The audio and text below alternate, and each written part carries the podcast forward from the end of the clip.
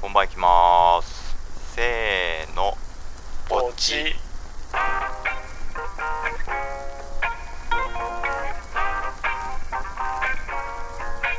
1 8 1センチ6 3キロ笹川ですベビーフェイスの小西です。薬剤師猿です猿ねこの間ですよ人生初火事の現場を目撃しましておお。ファイヤーワークス煙があほらそれ花火だごめんあでも俺でもねファイヤーワークスみたいなねアニメ制作会社があったなって今ちょっと,、ね、ちょっと思ったんですけおどううん本それはそれでもね多分ねファイヤーではないんでちょっと多分一回置いとくんですが、うんいやマジでマジ火事を見たんですよマジあの一軒家が燃えるというはええもうななな何百メートル先よ当見えるとこってこともう家、ま家家薬局一応見切れるぐらいのとこだったんですけどもううん薬局出て次の信号ですがもう多分400メートル500メートル先ぐらいのところうん。もうそこのね十字路のところの一軒家が燃えてたらしくておへお。もう本当に近かったんですけどあれがね皆さんもね気をつけた方がいいのがうんちゃんとねあの放送が鳴るんですよ放送市のうんあえマジあの緊急緊急ですみたいなはサイレンとともになんか気をつけてくださいみたいなそうそうそうそう今なあうのどこどこので火事です、あへええー消防は急ぎ向かってくださいみたいなあそれで消防隊の 出動命令をされるのなのかなわいやまあねす で猿が見た多分時はまだ消防が来てなかったの。え来てない来てない来てないその放送がなんかバーンってかかって、はいはいはい。あ何の訓練だようるさいなと思ったうんの猿は、まあそう思うよな。もう普通に仕事してたらうんあのえ今のって訓練ですかみたいなあの店舗のスタッフさんがなってて、うんうんえー、確かに聞かないよね普段うるさいなと思ってちょっと外見るわっつって外見たら煙がめっちゃ出ててうん。へえ。近くであこれ訓練ちゃうわっつってその距離で煙が見えるってことはもう結構だよね。ほんと結構だった、いやうんもうとんでもあれはびっくり一回写真にもねちょっと収めてしまったけどこの距離かとほうほうほう。あのもしかしたら店舗に影響受けたらあれだなとかいや思いいなやがいらや。映る可能性あるよね。うん、まあ幸いにもね、あの燃え移るとかではなくてでしかも近くだから患者さんなんじゃないかなと思ったらやっぱりうちに来てるねあー患者さんのとこだったから、うんあえのそうなのそうそうそうそうそうそう 幸いにもあの怪我とかはなくね皆さんご無事あそれはでよかっよかったなっていうまあただあの皆さんもねバンって急に放送とかかかるんで、たあの訓練じゃないっすよなんあかーいつもとはいはい違う何かデカアナウンスが来た時あーなんか確かに日本って訓練だろっていう、ね、うんなんかちょっとねなんかあるから その一旦疑うマジで文化もあるもんね一回ね本当にあれがもし真横とかもうほんと数軒先だったらすぐ気づいてすぐ行動しないと逃げ遅れの可能性あるもんね。ね可能性だってあるあのもしねいや確かに寝たきりの家族がいるとかさ、うん何かあればさただでさえ時間かかるから訓練だなってあの割り切っちゃうのはやめてねっていう警鐘をここで鳴らしつつ、う今ん。うんうん日はね違う雑談をするんですけどはいえー、まあ我々の本番いきますもう第2回というところでね、はいはい。うん当初想定していたポップな会話が第1回は全然できずあれポップな雑談がしたいっていうシャープ1のはいはいだったじゃん、そうですポップな雑談がしたいっていうねポップな雑談じゃなかったですかあれね小西の思惑があってこの「本番行きます」を始めたら小西が途中で全然ポップじゃないみたいなね感じになったんですけどポップとは何ぞやそうってなるじゃないですかうちのこの笹香うん。がねやっぱねあのせっかくのこの雑談番組皆さんにこのパーソナリティのねキャラクターを知ってほしいと思いましておうおうおう今回はあの概要欄にも載っけてる性格診断のおう。うん。うん結果がありましてね MBTI だっけ、なんか16ねパーソナリティーズに分けられるやつかな、はいはいはい。あれがね結構当たっているかなと我々自身も思っているので、うん、オロもう。んまあ、概要欄のところにね、まあ、あの猿のところだとエンターテイナー型薬剤師と書いてあるんですうんうが、んうん。エンターテイナー型が性格診断で、まあ、あの後ろ側が現職のあれですけうど、んああのねその部分をねちょちょっとだけ深掘って本人も自覚あるのかなとかこういうとこあるよねみたいなところを、なるほど。まあ、あ今回キャラクター紹介という回をねさせてもらえればと思いますよあ、はいははいじゃあうちの小西からいきますか寮長い、はい。高校3年間のね男子寮ではあの周りからの信頼をねもう、うん生徒からも先生からもこう信頼を確実に一番集めた男なんじゃないかというそんなことあうるち。の小西ですが小西はですね提唱者型という性格になっておりますはい。いはい提唱者型はい提唱者って何ですかでこれは最も稀な性格タイプらしくておお。社会に大きな影響を与える人たちだと、まあ、そこはまあ一回置いといて、うん価値観としては、お金や地位を得ることを成功とは考えていなくて人助けとか世の中にポジティブな変化をもたらしたりとかそういうことに結構意義を感じる成功を感じるタイプっああ、確かに確かに。ていうのがあるみたいでなんかね面白いなと思ったのがね、うんまあいろいろあのこの性格診断のリンクもね貼っておくのでう、ん。よければばねそれねぜひ読んでもらいたいんですけど、うんうん。まあ、提唱者型の方はね内向的ですがとか書いてあるけど、まあ、そこはまあ置いといて、うん偽りのない深い人間関係を大事にする人たちですまあでもこれを大事にしない人たちっていうのは逆逆にいるのっていうのもあります けどうんうんうんまあでもあれかな、こう、広く浅くタイプか、狭く深くみたいな。ああそっかそっか相手を心から理解し自分も相手に深く理解してもらうこれができると提唱者はとてつもなく大きな満足感を得られる、うん。まあ、そんなこんなが書かれておりますうねんうん。今週は結構これ当たってる感じなの今んとこ聞いてて今西はああまあまあ確かにっていう感じだねこあうじゃあそ自こまでじゃ分ないのかで言語化するのは難しいけどこう提示されるとあ確かにそういうふうな考えのもと動いてるかもなってなるほどね思えるわ、数人との偽りのない親密な人間関係が結構心を満たすって書いてあるうんうんまさにこの回ですねうんいやそうだねまあとにかくこう,、まあ、こういう提唱者は自分の人生には特別な目的があって、うんまあ、何か果たすべき使命があるんではないかと感じているで使命が何か分かるともうとにかくそれに一生懸命取り組むみたいなだかおお、うんうんらお金お金みたいな感じにはならないんだなあんまりな、うっんていうのが小西らしいんですよはいそんうんな、 INFJ っていうああれだよねほうです、分類だよねだか INFJ らこれって全部意味があっておうえそうなんだそう MBTI 診断っていうんだけどうん全部4つあるじゃアルファベットがんそううん小西で言うと INFJ だけどで一番最初の要素が興味関心の方向で2つ目物事の見方判断の仕方物事への姿勢っていうのがあるらしくてうんへでその興味関心の方向が愛か E なんだって愛っていうのが内向的外向的なのが E はだから小西は内向的要するに自分にまあこれあえてざっくり言うと自分に興味があるっていうか、んいはあで物事の見方が感覚的 S なのか直感的 N なのかってところで小西は N なので物事としては直感的に見る、はいはいはうあん、で判断の仕方としては論理型なのか感情型なのか何で判断するかっていうと小西は INF なので F なので感情型うん論理型が T なんだってほうほうへ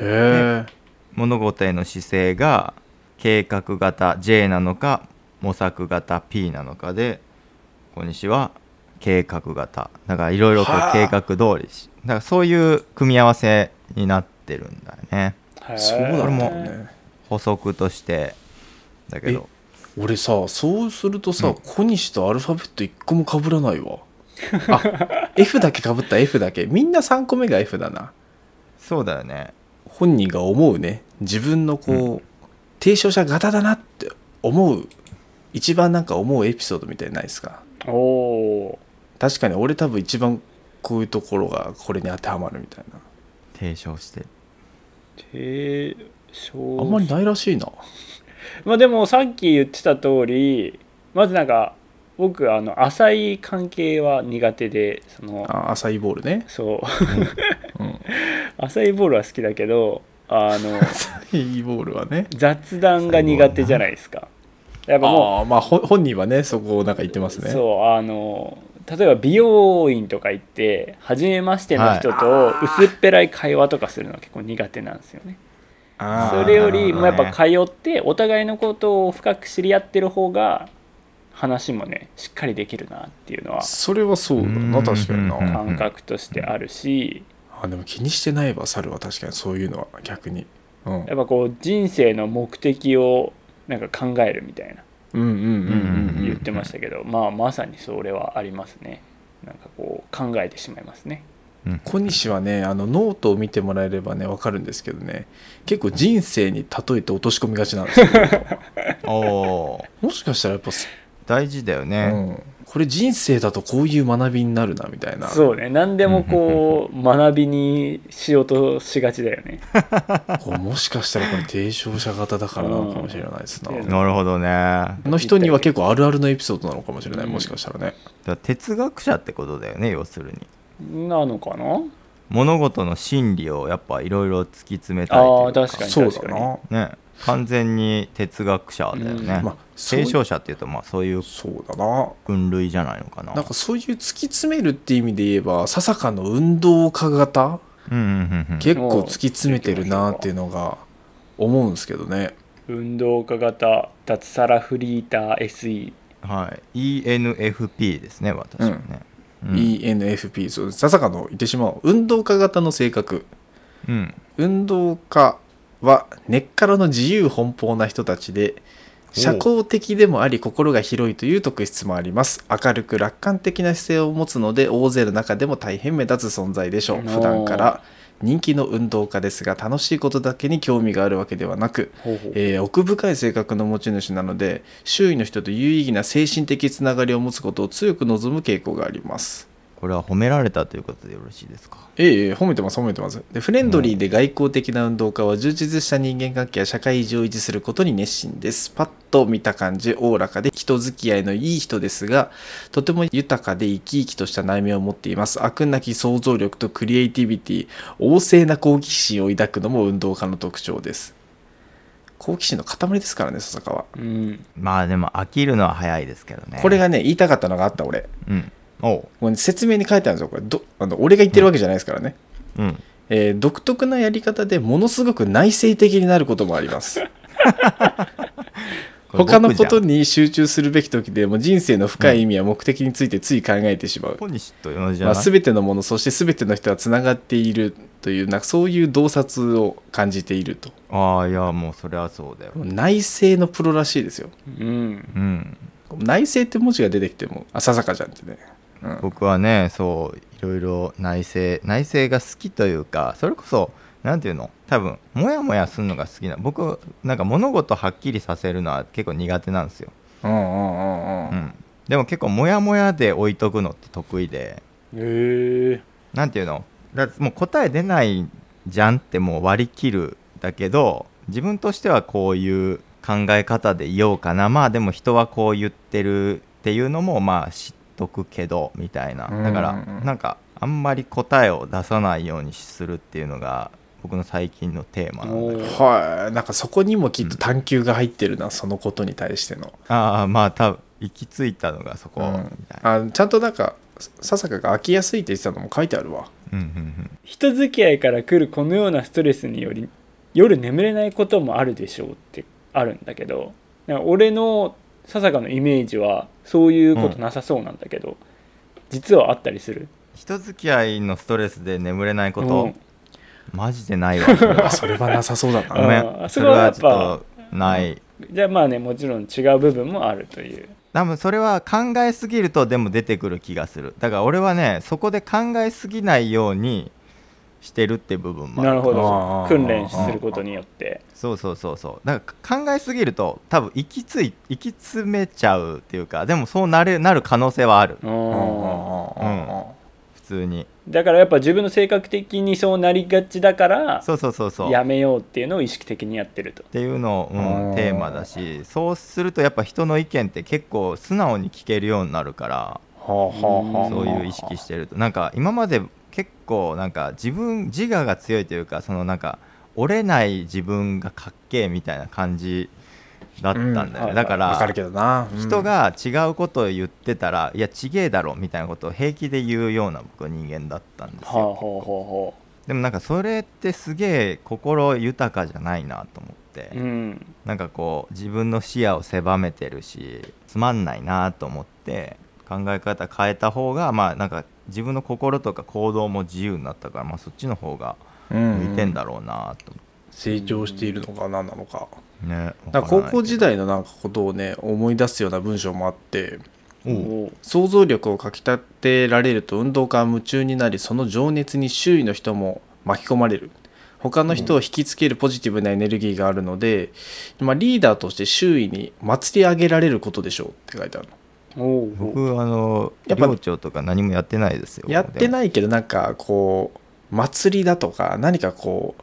楽しいイベントがある時に結構こう 対象に祭り上げられてるイメージは結構あるんだよねうん何か必ず中心にいる気がするいや笹香っいやいてやそのイメージあるよめちゃくちゃあるそれは周りが祭り上げてくれてるだけだと思うそれが多多分、うやっぱあの笹香の人間性がねあってなんだよあなきーっと、うんあだって見た目は怖いじゃん、これただの肩幅広くて目つき悪いやつだか分そうなんだよね ら、うんまあ、冷めやすいって部分もちゃんと書いてあるよあの最初に強く感じた興奮が冷めると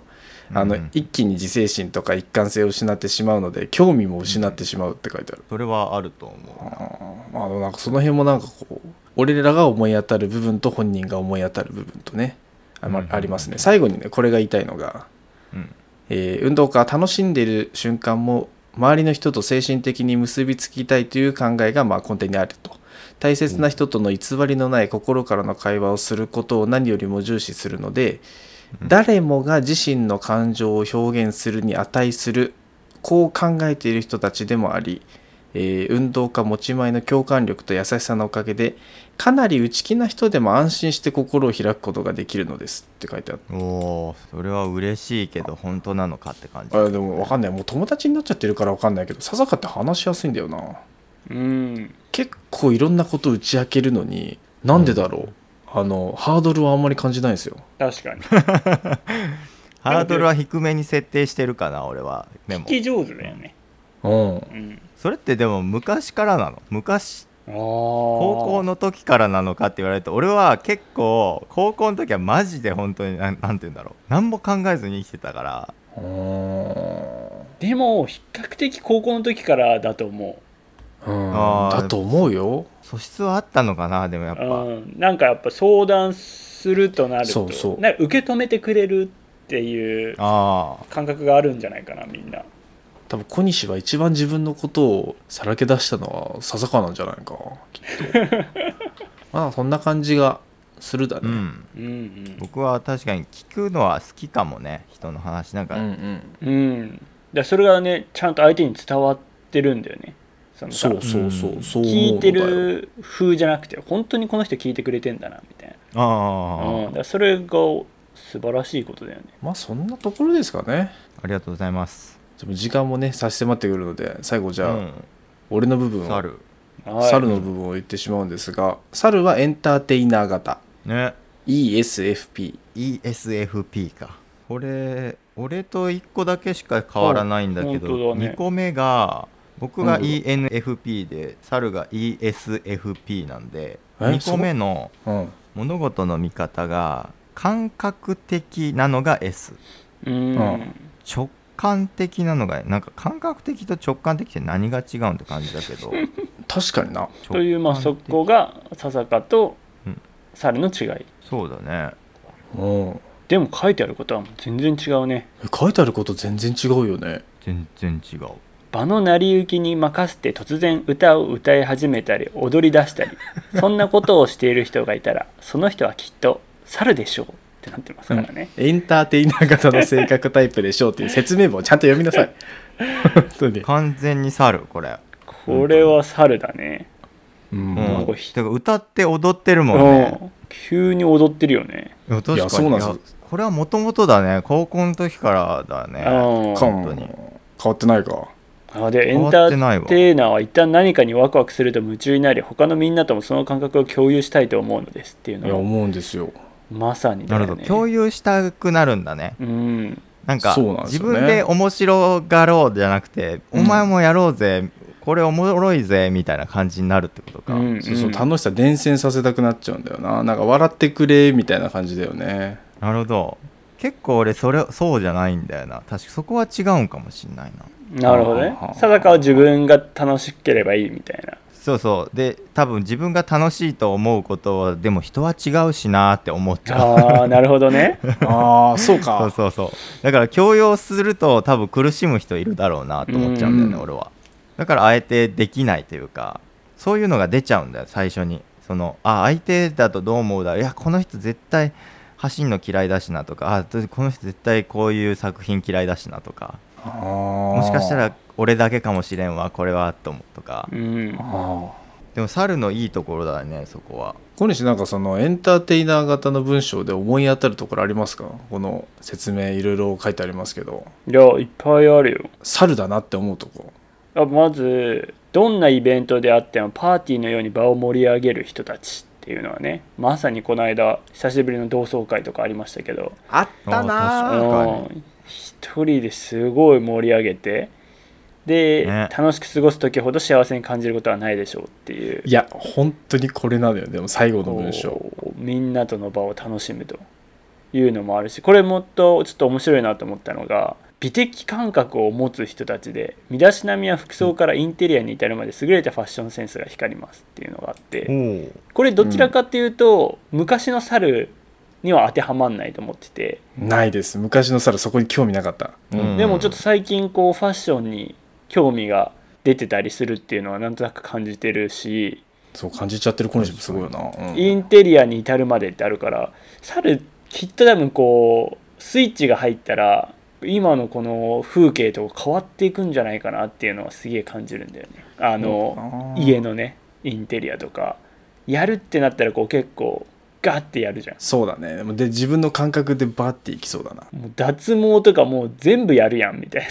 なうんああなるほどね、うん確かにだからやっぱその辺もこう多分スイッチがまだ入ってなかっただけで多分潜在的にはあるんだろうなっていうのはそうなんか身だしなみの服装に関するスイッチは確かに高校時代1ミリもなくてうんうんう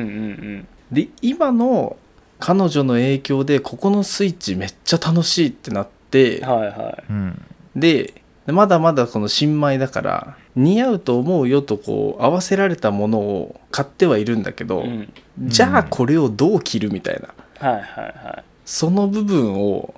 なんかもう一人で考えてる、いこれはどうなんだと、うんでもそれが楽こしいんだよねはあそうそうそうそうそうそうそうだって多分興味ない人はそれがもう楽しくないはずだかうらんなるほど確かに、うんそっかそれを楽しいと思えてることが、まあ、才能というか、うんうん素質なんだろうねで多分その楽しんでる俺を見て楽しんでほしいっていうああそはいのはいエンターテイナーなのか、うなるほどね根底もあると思うでもそうかだからそのものに興味があるというよりもそのものに興味を持った自分を楽しんでほしいというか、そうそうそうそうものの使い方がやっぱ違うね猿あのさっき小西が言ってたあのイベントでのパーティー盛り上げ動向の後に、すごい単純な言葉なんだけどもう一番多分し芯を得てる言葉があってものすごくシンプルなことに喜びを感じるタイプなので仲のいい友人たちと楽しく過ごす時ほど幸せに感じることはないでしょうなんですよほうほうほうおほおーだからね旅行とか行ってもここが行きたい一人で行きたいっていう欲がないっていうのはまさにこれでう、うんうんうん誰かと行ってなんかどこどこが見たいとかこれを見てみたい勉強したいとか全くなくてうんあのその一緒に行った人と楽しい思い出ができる楽しい時間がとにかくななんだろう一番価値として高いんだよね。うんうんうんうんうんうん、なんかその時間がねみたいなそうもうなんかその時間が俺にとって一番なんかこう一番意味のある貴重なことはあなんだよね。 1秒1秒のためにためらわず生きなさいとかって書いてあるあーそういう感覚はあるねねそうだねそういう感覚あるかも。気になるのが品質や価値を見極めるのが得意という素晴らしい特性を持っていますが計画性がないタイプな ので自分の収入以上の暮らしをしてしまうこともあるでしょうみたいなことがあるん だが俺そんな本当にないイメージないんだけどい計画性あると思ってたいやもう俺は計画を立てることが一切できないそうなんだえー、そうなんだからあのね、その計画を立てることができないっていうなんかそのネガティブ部分はマジであってて、へえとあの説明のところにもねうん書いてあるのでめちゃくちゃ面白いなと思った部分があるんだけど、うんうん長期管理が難しいってところで定年後の人生設計とか当分摂取量などの長期にわたる管理が必要なことにおいて は自分の代わりに面倒を見てくれる人がいつもいるとは限りませんエンターテイナーが自分自身でやるのは簡単ではありませんが自分でやるよう努めることが大事ですって書いてあって、はいはいおマジでそうでああのなカロリー制限はいはあとマラソンとかの練習をコンスタントにこういうふうに続けなさいとか。いなるほど、ね、何かあった時に俺それねやり続けることができないの自分だけだとだかあそうかそうか確かに確かにらそれを貸してくれる人を待ってるの常にうんうんうんそうなると途端できるもんねめちゃくちゃそう貸されるとやるの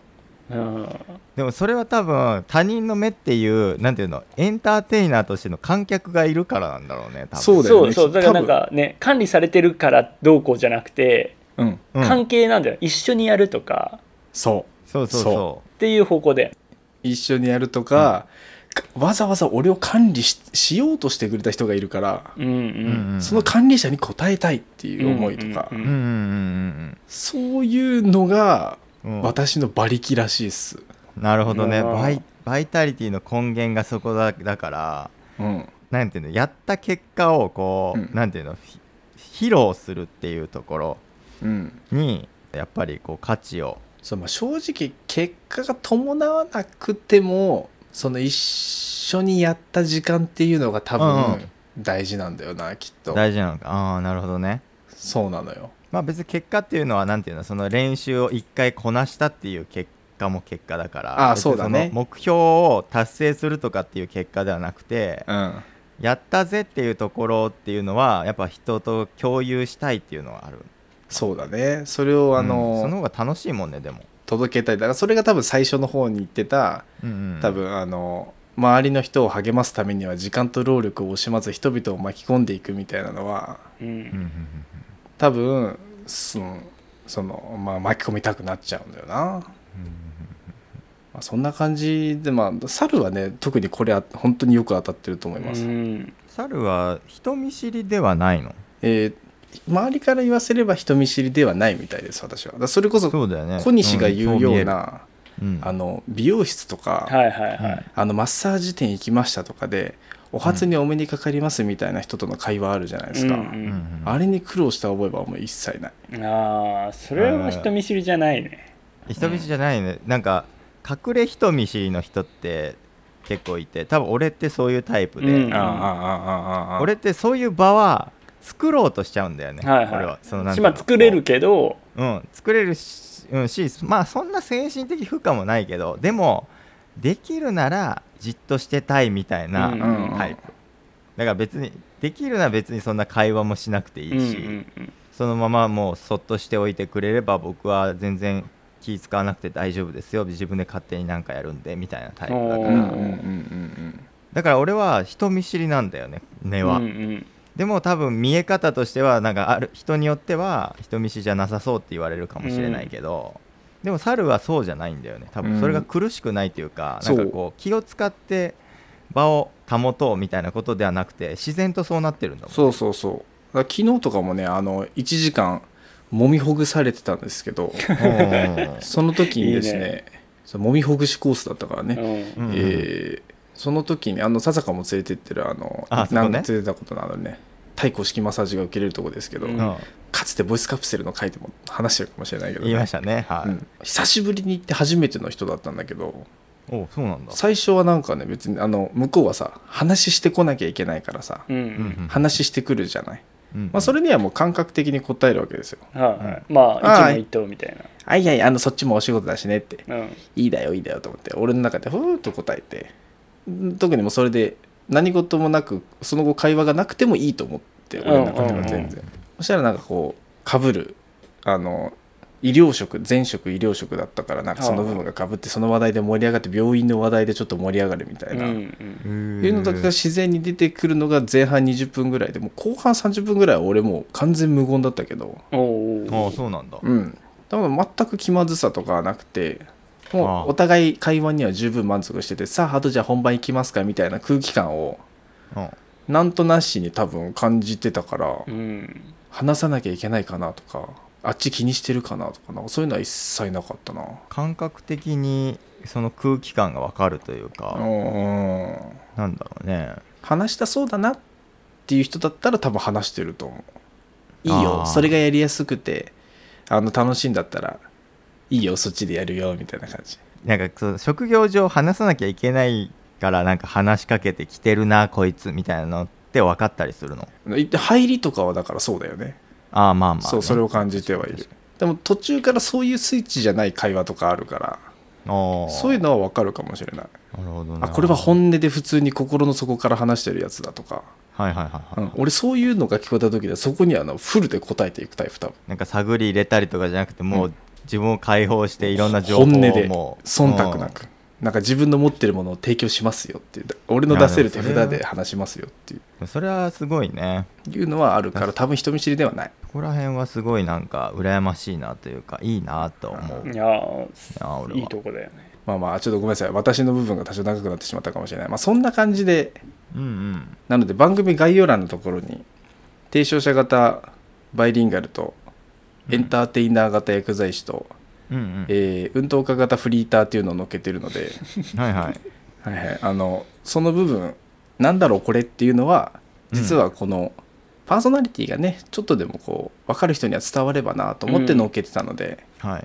うんなかなかなかったじゃないですかあのポッドキャストトークやりながらああ我々ボイスカプセル別番組で毎週火曜日、うんポッドキャストトークって音声番組をうん紹介するね、番組をやってるんですけど、うんうんその中でもこうそこからねいろいろ聞き始めた方もたくさんいらっしゃる中で我々のことについてこう深掘りするっていうのがねあんまりなかったんで、なるほどねまあまあね確かにそうそうパーソナリテそれィをね部分をそうそれをねあのリスナーの皆さんに知ってほしいっていうのもありまして、うんうんうんうんまあ、今日は我々の自己紹介会でしたねおお第2回にねはい自己紹介会他己紹介もちょっと含まれておりますが、うん今日もやっぱ深かったんじゃないか会話 がそうね小西どう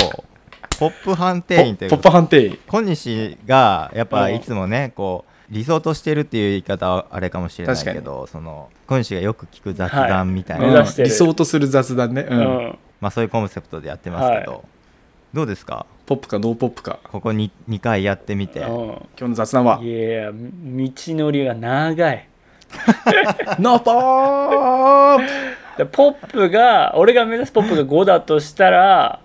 まだ1、まあ、前回よりかはちょっとポップさ増したかもしれないけどまだ1ぐらいだよねプ前回はじゃあ0.5ですからねそうそうそうそうそうそうね小西がどういう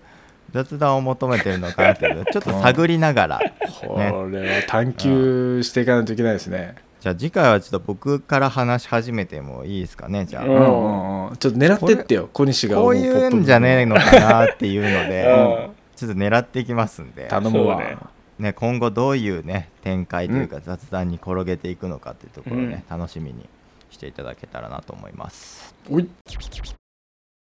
ゃあ私たちこんな感じで毎週1回ですね金曜日にボイスカプセルの本番行きます、配信しておりますのでぜひ次回も聞きに来てください